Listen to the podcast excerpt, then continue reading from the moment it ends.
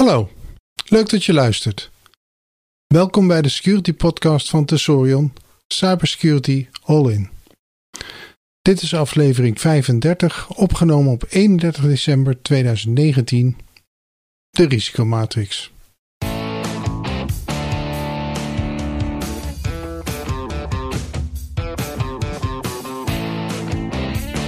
In deze aflevering beschouw ik de NCSC expertblogs Risico's toegelicht.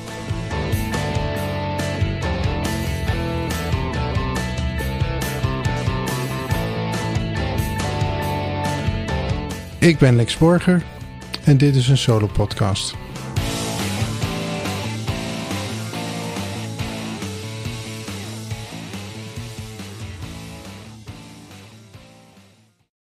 Op 13 november en 19 december jongstleden publiceerde Hugo Leisink als NCSC-expert uh, twee blogentries op de NCSC-website over risicoanalyse.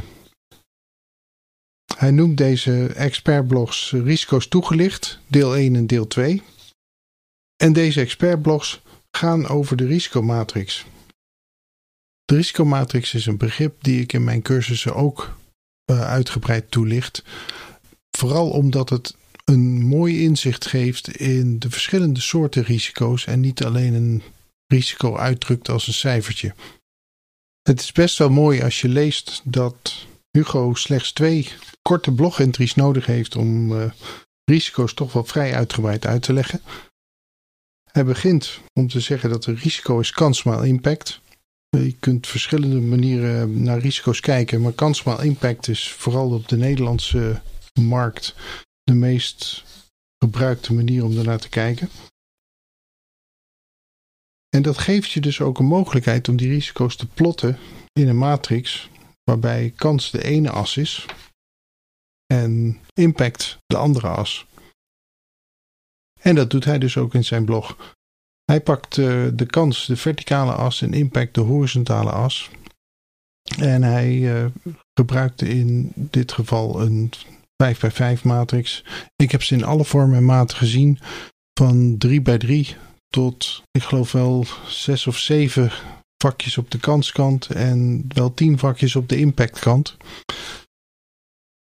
En vooral die impactkant, die kan zeker voor grote bedrijven, afhankelijk van hoe je risico's en welke risico's je in kaart brengt, eh, toch wel vrij ver kunnen gaan. Over kansmaal impact zegt hij: risico is de kans dat een dreiging leidt tot een incident, gecombineerd met de impact van het incident. De verkorte schrijfwijze daarvan is dat risico gelijk is aan kansmaal impact. Als we die twee factoren in plaatsen in de tijd, dan beschrijft de kans de van invloed zijnde zaken tot aan het moment van optreden van een incident en beschrijft de impact alles wat voortvloeit vanuit dat incident. En hier gaat het inderdaad ook over welke scenario's uh, je ziet die een bepaalde kans en impact geven. Wat hieruit uh, mist is dat eigenlijk je complete risicoanalyse uh, bestaat uit de optelsom van een hele hoop scenario's die allemaal hun eigen kans en impact hebben.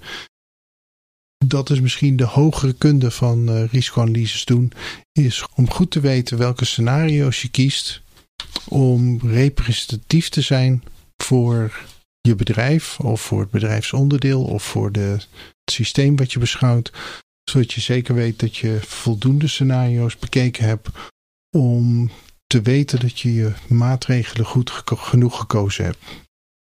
als je één specifiek scenario neemt, dan is het uh, vrij eenvoudig meestal om een kansmaal impact inschatting te doen.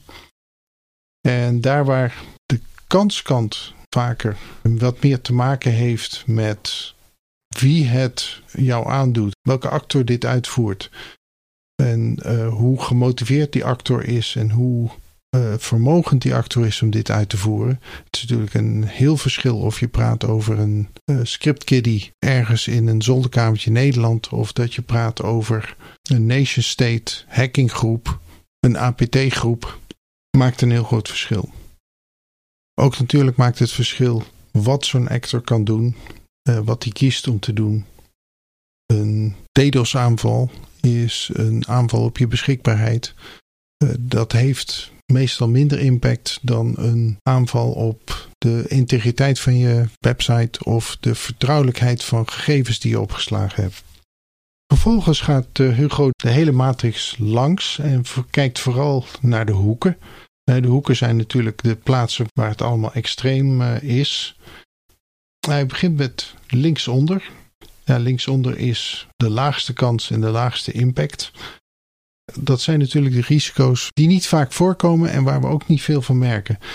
Dat is in het uh, risicomatrix het gebied van de lage risico's. En dat zijn vaak de dingen van ja, daar wil je niet al te veel aandacht aan besteden. Hij gebruikt zelfs het woord negeren. Vervolgens gaan we naar rechtsboven in de matrix. Daar zitten de risico's met een hoge kans en een lage impact.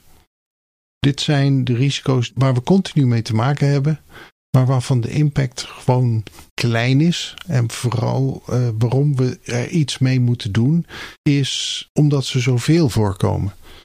Het, mooie van dit soort risico's is dat omdat ze zoveel voorkomen, merk je ze goed, kun je goed meten of dat je maatregelen goed werken.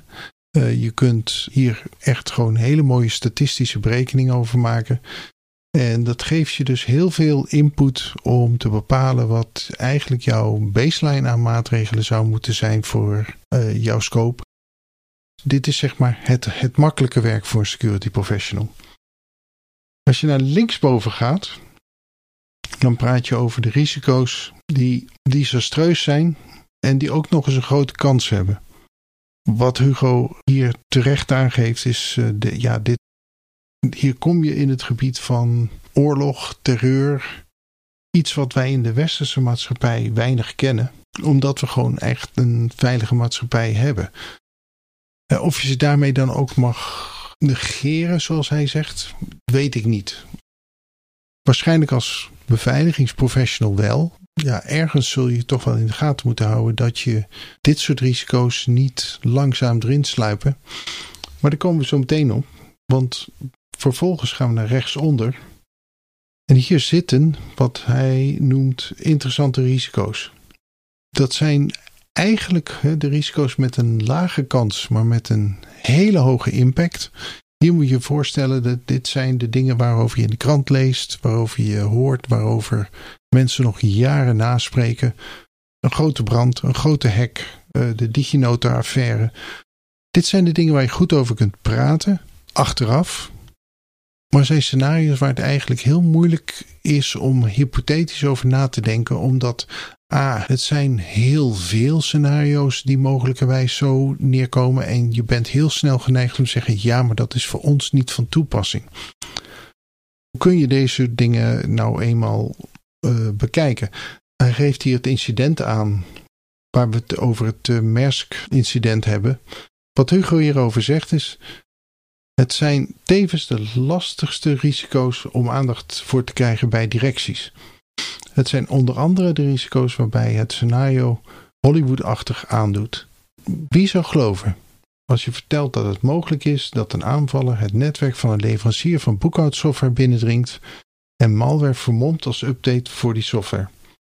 Dat deze aanvaller zodoende het netwerk van een buitenlandse vestiging infecteert die deze software gebruikt en de malware via een koppeling tussen het lokale netwerk en het netwerk van de buitenlandse vestiging alle lokale systemen platlegt.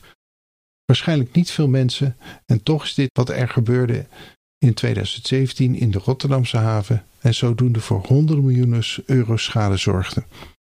En Hugo geeft aan, de maatregelen die je hier uh, tegen kunt nemen uh, zijn duur, erg duur. Vooral als je gaat kijken naar maatregelen om de risico's te voorkomen. Dus de kans terug te dringen dat dit risico optreedt. Maar als je dan kijkt naar de risicomatrix, dan zit je al aan de rechter benedenkant. Je kunt nauwelijks nog lager gaan. De kans staat op groter dan jaarlijks. Je zou het uh, groter dan 10 jaarlijks kunnen maken, groter dan 100 jaarlijks. Uh, dit zijn typisch van die kans berichten waarbij je denkt van ja, hoe weet je dat nou? Hoe weet je dat je in een zone zit waar maar eens in de honderd jaar een, uh, een overstroming plaatsvindt?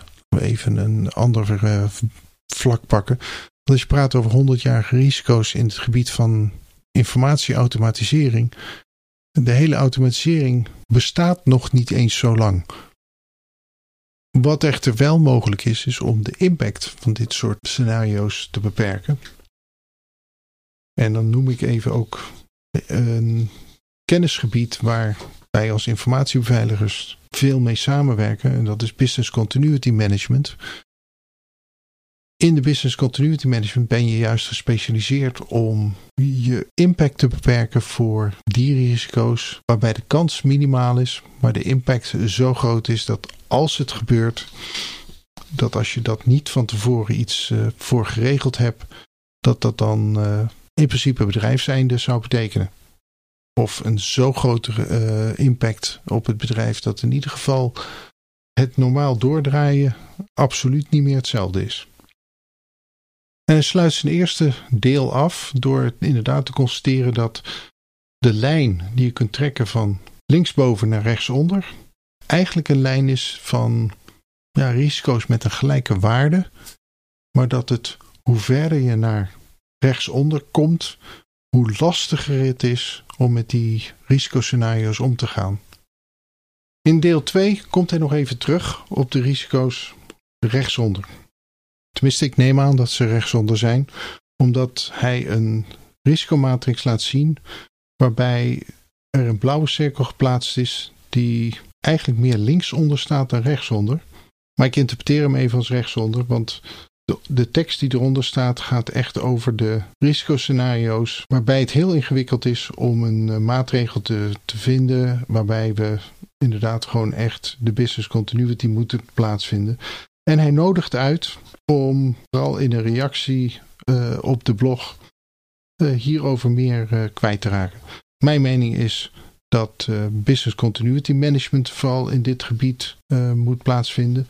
En een ander deel van de mening heb ik dat als jij als kans groter dan jaarlijks als uh, hoogste risicoklasse hebt, dat dat wellicht, zeker als je business continuity management meeneemt, uh, nog wat te weinig onderscheid is aan die hoge kant. Waarbij je dan niet duidelijk kunt zeggen van, het staat bijvoorbeeld op de combinatie groter dan jaarlijks qua kans en desastreus qua impact. Er staat een hoog risico. Ik weet niet of dat gevoelsmatig, hè, daar had ook kritiek kunnen staan. Als iets desastreus is en het gebeurt eens in de drie jaar, eigenlijk al het gebeurt eens per jaar, dan is dat voor mijn gevoel meer dan hoog risico. Dan is dat nog echt wel kritiek. Maar dan ga je dus praten over de indeling van, van de matrix. Die zal gewoon per bedrijf toch anders moeten zijn. Want dat moet helemaal afgestemd zijn op de risicomanagementprocessen die je in eh, kaart brengt. Vervolgens legt Hugo uit wat je met risico's kunt doen en wat voor soort maatregelen je kunt nemen. Hij begint met uh, verweren en ontwijken. Ja, dat zijn eigenlijk de twee dingen die we het meeste doen. Ontwijken is de kans op een incident verlagen. De meeste preventieve maatregelen die je kan verzinnen, die doen dat. Zullen eerder de kans verlagen dan de impact verlagen. Het is een stuk moeilijker om de impact van een incident al preventief te gaan verlagen. Er zijn wat categorieën voor. Bijvoorbeeld als jij uh, jouw netwerk segmenteert. Dan kun je dus stellen dat een security breach niet door kan dringen tot een groot deel van je netwerk. En daarmee heb je de impact verlaagd. Dan heeft hij een combinatiecategorie beheersen van maat, uh, beheersersmaatregelen. Waarbij zowel de kans als de impact verlaagd worden. Ja, theoretisch is dat mogelijk. En je hebt de acceptatie, waarbij je zegt van ja, ik accepteer, ik, ik neem er kennis van dat dit risico er is. En ik accepteer dat dat risico er is op dit vlak. Als je naar de risicomatrix kijkt, dan denk ik dat het gemiddelde bedrijf eh, de risico's in een groen vlak absoluut zonder veel discussie zal accepteren. De risico's in een oranje vlak daar zul je wellicht wat discussie over hebben. Een beetje afhankelijk van de risk appetite van het bedrijf. Risico's in een oranje-rood of rood vlak. Daar zul je niet goed aan doen om uh, die risico's te accepteren. En als je ze accepteert, dan moet je weten dat dat is voor een beperkte tijd of in een beperkte context of beide. En er moeten dan ook wel heel uitzonderlijke kansen bij zitten, want je neemt in feite gewoon neem je een gok met, het, uh, met je bedrijf. En wat ik wel goed vind, is uh, hij behandelt ook nog het risico overdragen. En bij overdragen noemt hij twee manieren waarop je kunt overdragen. Eén is uitbesteding van de werkzaamheden. Ik weet niet of ik dat overdragen zou noemen. Uh, bij uitbesteding ben je, ben je en blijf je zelf verantwoordelijk. Wat je in feite wel doet, is dat je daarbij zegt van ik laat een expert het werk doen. Daardoor zal de, de, de kosten van de maatregel ten opzichte van als je het zelf zou doen wellicht lager zijn. Heb je meer een uh, verwering of een ontwijking van het risico. En dat noemt hij zelf ook in de, de tekst. En Hugo sluit nog af met een aantekening over afhankelijkheid. Ik noem het het compliance excuus. Op het moment dat je het moeilijk vindt om maatregelen te kiezen, dan kan het makkelijk zijn als je je het gewoon zeg, wijst naar wat anderen doen, wat raamwerken aanbevelen, wat autoriteiten aanbevelen om te doen of jou verplichten om te doen. En dan zeg je van ja, dat heb ik gedaan. Uh, dus als het nou nog misgaat, dan, uh, dan valt mij niks meer te verwijten. En dat vind ik gewoon echt het compliance excuus. Wil jij effectief risicomanagement doen, dan moet je voorbij je compliance excuus denken. En dan moet je echt gewoon even uh, nagaan van wat is hier aan de hand en hoe gaan we ermee om. En wat ik dan leuk vind is, wat Hugo aanhaalt, is het, shared space concept uit verkeersveiligheid. Ik lees daar even over uit voort. Dat doet me denken aan het shared space concept uit de verkeersveiligheid. In zo'n shared space gebied zijn er minder tot geen verkeersborden en wegmarkeringen aangebracht. Omdat er voor weggebruikers dan minder zekerheid is, gaan ze bewuster handelen door bijvoorbeeld snelheid te minderen en beter uit te kijken. Door zelf minder maatregelen te nemen om de kans te verlagen, creëer je meer maatregelen voor de impact, waardoor de kans alsnog kleiner wordt. Hier had ik het even. Ja, hoe interpreteer je dit? Want de kans kleiner wordt omdat de impact meer aandacht krijgt. Zoals ik het zie, is het eigenlijk als je dit in de verkeersveiligheid uh, bekijkt, dan is de wegbeheerder neemt minder maatregelen. Waardoor de risico's eigenlijk gewoon verhuist in de richting van de linkerbovenhoek. En ze gaan zeker omhoog. Eh, de, de, de kans wordt groter dat je een probleem krijgt. De, de impact blijft ja, hetzelfde. Maar wat je dan als bestuurder gaat doen, is je gaat dan als bestuurder een uh, maatregel kiezen. En die maatregel is dan uh, je snelheid verlagen. Dus op die manier zie je dat je dus eigenlijk daarmee ook de risico's hebt overgedragen van de wegbeheerder naar de bestuurder. En als je dat soort situaties uh, hebt, ja, dan hoef je dus als wegbeheerder minder maatregelen te nemen. En het gevolg van die minder maatregelen nemen heeft paradoxaal dan tot gevolg dat de bestuurders die daar last van hebben, zichzelf veiliger gaan gedragen. Dat is ook een vorm van compliance excuus natuurlijk. Al met al twee blogentries die je best wel even op weg helpen in het toch wel moeilijke gebied van uh, risicoanalyse en risicobeheer. Het laat nog niet alle aspecten zien. Uh, vooral de aspecten van welke scenario's moet je kiezen. Die blijft onaangeroerd en dat maakt het naar de rechter onderhoek van de matrix bewegen moeilijk. En ik wil nog twee dingetjes noemen. Ik had dit zelf op LinkedIn gedeeld. En daar zag ik ook vrij snel dat er anderen waren die ook moeite hadden met het rechtsonder goed inschatten van de risico's. Reactie die ik kreeg, grappige matrix, daarin staat dat het neerstorten van een vliegtuig op mijn kantoor een hoog risico is. Ik zou een andere matrix kiezen. Maar ik denk dat het neerstorten van een vliegtuig inderdaad wel op een kantoor hoog tot kritiek kan zijn. Maar hier kom je dus in dat gebied van de risicomatrix waarbij je zegt, ja, hoe groot is die kans? Ik denk dat die kans is letterlijk groter dan jaarlijks, maar die zal groter dan 100 jaarlijks zijn. En desastreus, dus zal die zeker zijn. En hier worstel ik dus even met de definitie van desastreus. Lijkt mij dat het einde bedrijf is. En daarom kan ik me zo moeilijk voorstellen dat er in de kolom desastreus iets anders staat dan kritiek. Omdat het niet meer uitmaakt hoe vaak het voorkomt op het moment dat het einde oefening is. Ja, dan moet je daar iets mee. En daarom dat ik dat heel graag echt uh, overlaat aan uh, business continuity managers. Om te zeggen dat het namelijk een hoog risico is, wat dus hetzelfde is als iets wat een klein tot gemiddelde impact heeft en dagelijks voorkomt, vind ik zelf heel moeilijk om te bevatten. En dan wil ik als laatste nog wijzen op een uh, blog-entry over Risk Heatmaps die uh, Jurgen van de Vlucht uh, geschreven heeft en ook op LinkedIn als verwijzing achterliet. Het is een beetje een komische beschouwing op heatmaps. Ook mooi getiteld Er is niks mis met Risk Heatmaps. En waarbij hij een, blogpost van David Fosse heeft vertaald.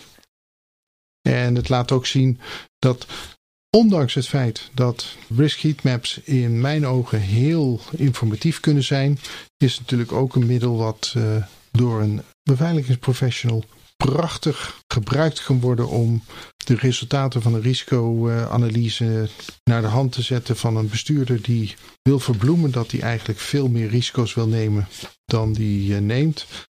Ik zou zeggen, uh, lees het door. En deze aflevering zit erop.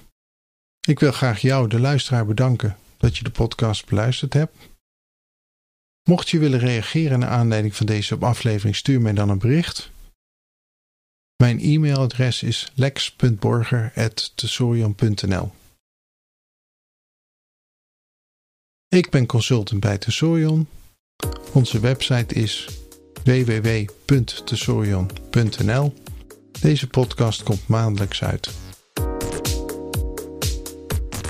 Afleveringen zijn te vinden als podcast in de Media Room op onze website. Je kunt je abonneren op de podcast via de feedlink https www.tesorion.nl slash feed slash podcast slash of in je favoriete podcastplayer. En als je daar bent, geef ons dan ook een waardering en een beoordeling. Dankjewel. Dan wens ik iedereen een heel veilige jaarwisseling toe en een heel veilig uh, eh, 2020. En sluit ik hierbij af. Tot de volgende keer.